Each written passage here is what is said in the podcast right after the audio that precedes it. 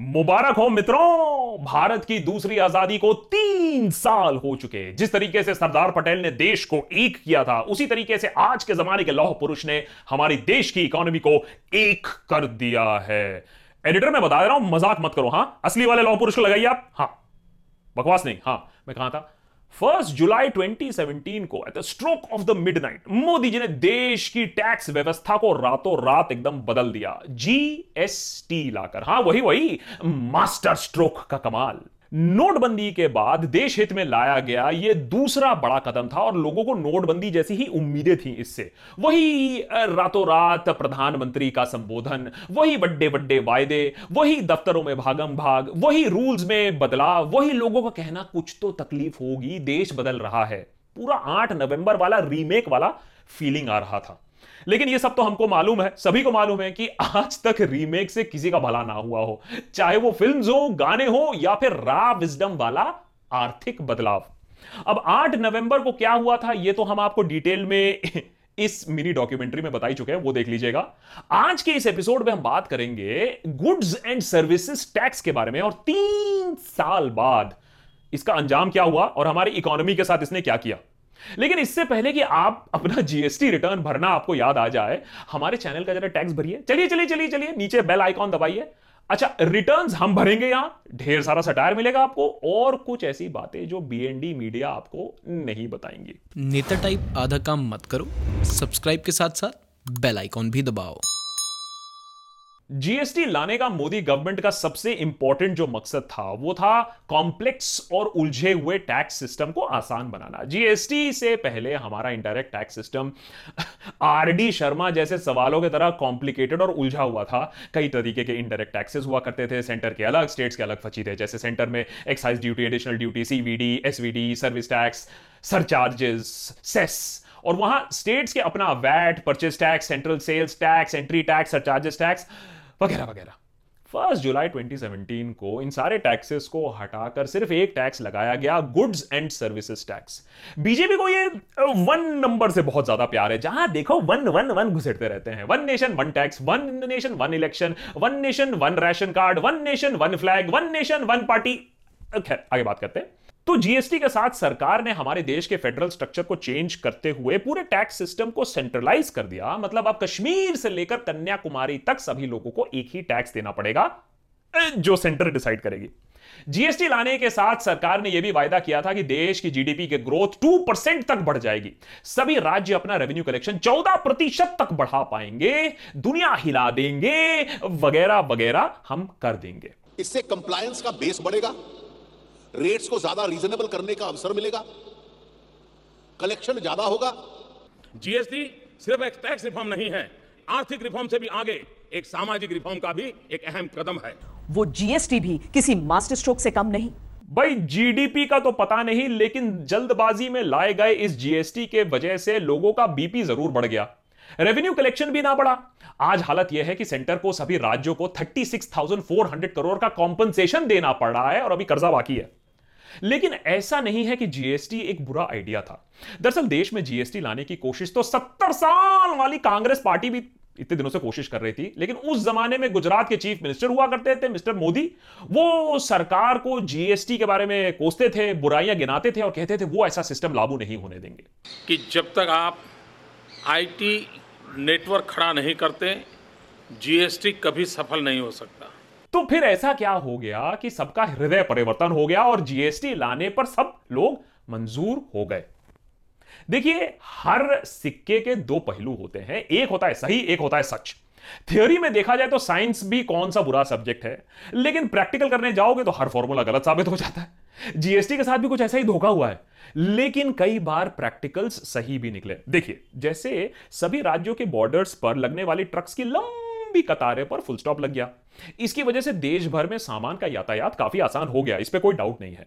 पूरे देश में एक समान टैक्स लगने लगा तो साथ ही साथ पूरे देश में टैक्स सिस्टम को डिजिटल करने का काम भी शुरू हो गया। लेकिन, किंतु परंतु, जिस देश में हम एक वीडियो कॉल आसानी से नहीं कर सकते हैं, वहाँ ऑनलाइन टैक्स रिटर्न फ़ाइल करना तो एक मुंगेरी का हसीन सपना ही होगा ना?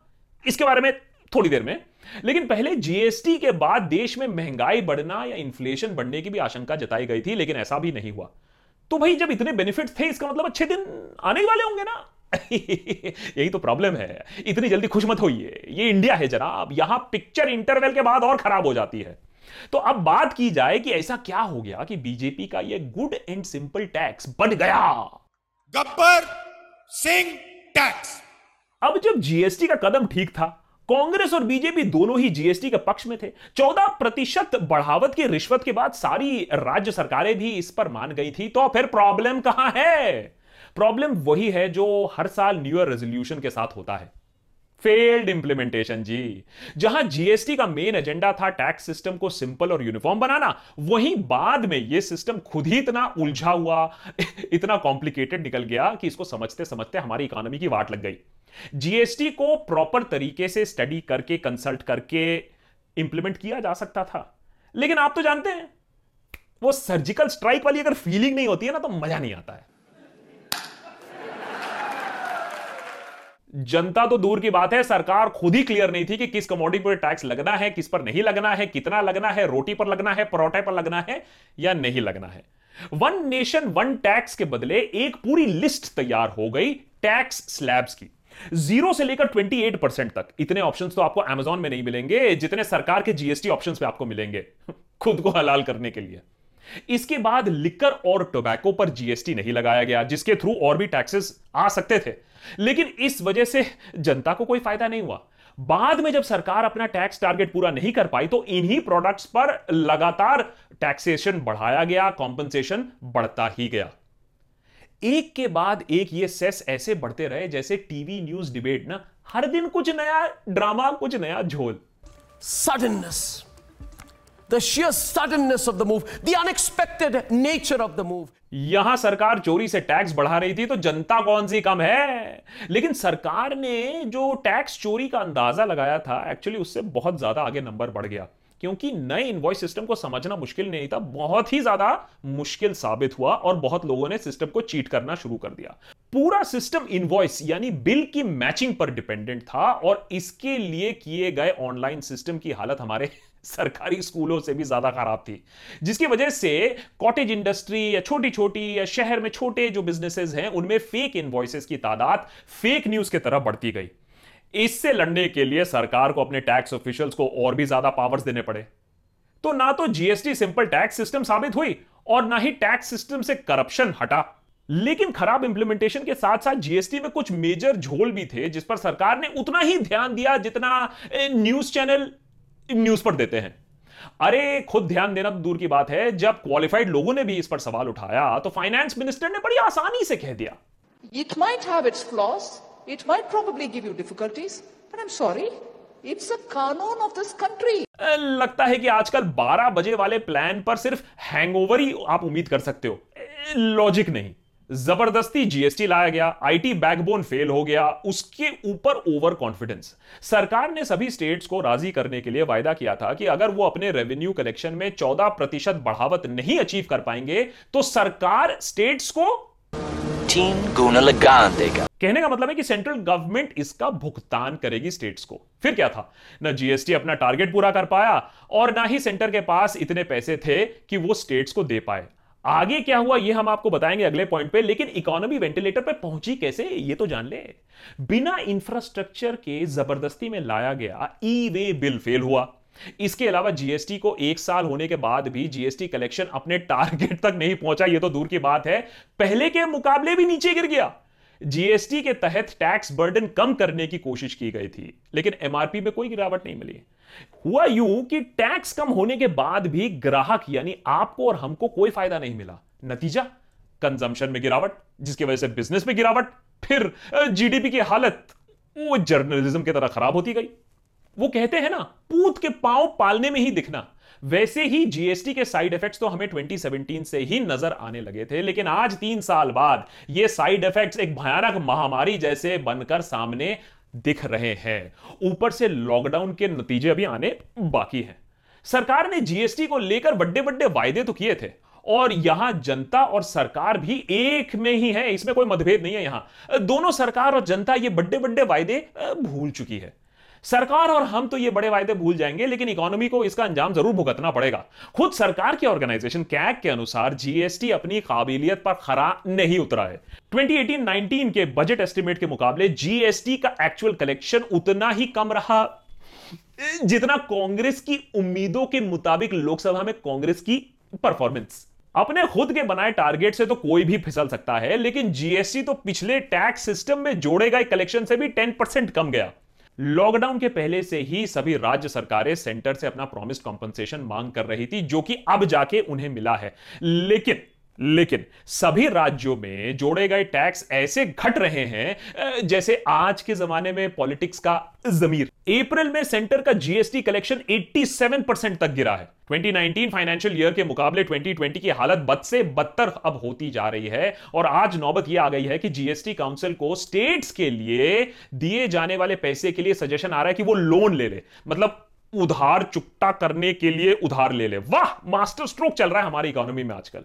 खैर सेंटर तो पैसे देने से रही। बेचारी राज्य सरकारें अपना टारगेट पूरा करने के लिए शराब और फ्यूल प्राइसेस लॉकडाउन के डेट की तरह बढ़ाती चली जा रही है, बढ़ाती चली जा रही है।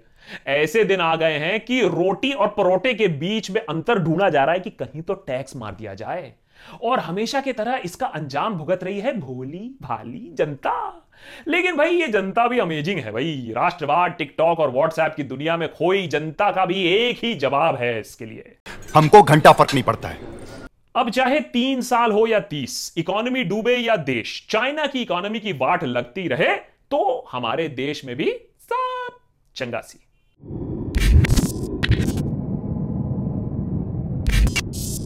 कैसा लगा ये एपिसोड कमेंट सेक्शन पे ज़रूर बताइएगा। सब्सक्राइब करिए ज्वाइन करिए द देशभक्त को। लेकिन thanks to Kuvera for sponsoring this episode Kuvera के थ्रू आप म्यूचुअल फंड ही नहीं, बहुत कुछ और भी पा सकते हैं। जैसे फ्री एडवाइजरी कि भाई, आपके लाइफ गोल्स क्या हैं? उसके अकॉर्डिंग आपको कब, कहाँ, कितना म्यूचुअल फंड में इन्वेस्ट करना है? ये कुवेरा का आर्टिफिशियल इंटेलिजेंस आपको गाइड करेगा, आपको बताएगा। इसके ऊपर आप डिजिटल गोल्ड भी खरीद सकते हैं कुवेरा पे। म्यूचुअल फंड पे लोन भी ले सकते हैं अगर ज़रूरत पड़े तो। स्टॉक मार्केट में इन्वेस्ट किया है तो आप अपने स्टॉक्स भी यहाँ ट्रैक कर सकते हैं। इसके साथ साथ बहुत और भी फीचर्स हैं कुवेरा के लिए, और उसके लिए जो डाउनलोड लिंक है, नीचे डिस्क्रिप्शन बॉक्स में दिया हुआ है, ज़रूर डाउनलोड करिएगा checkout Kuvera.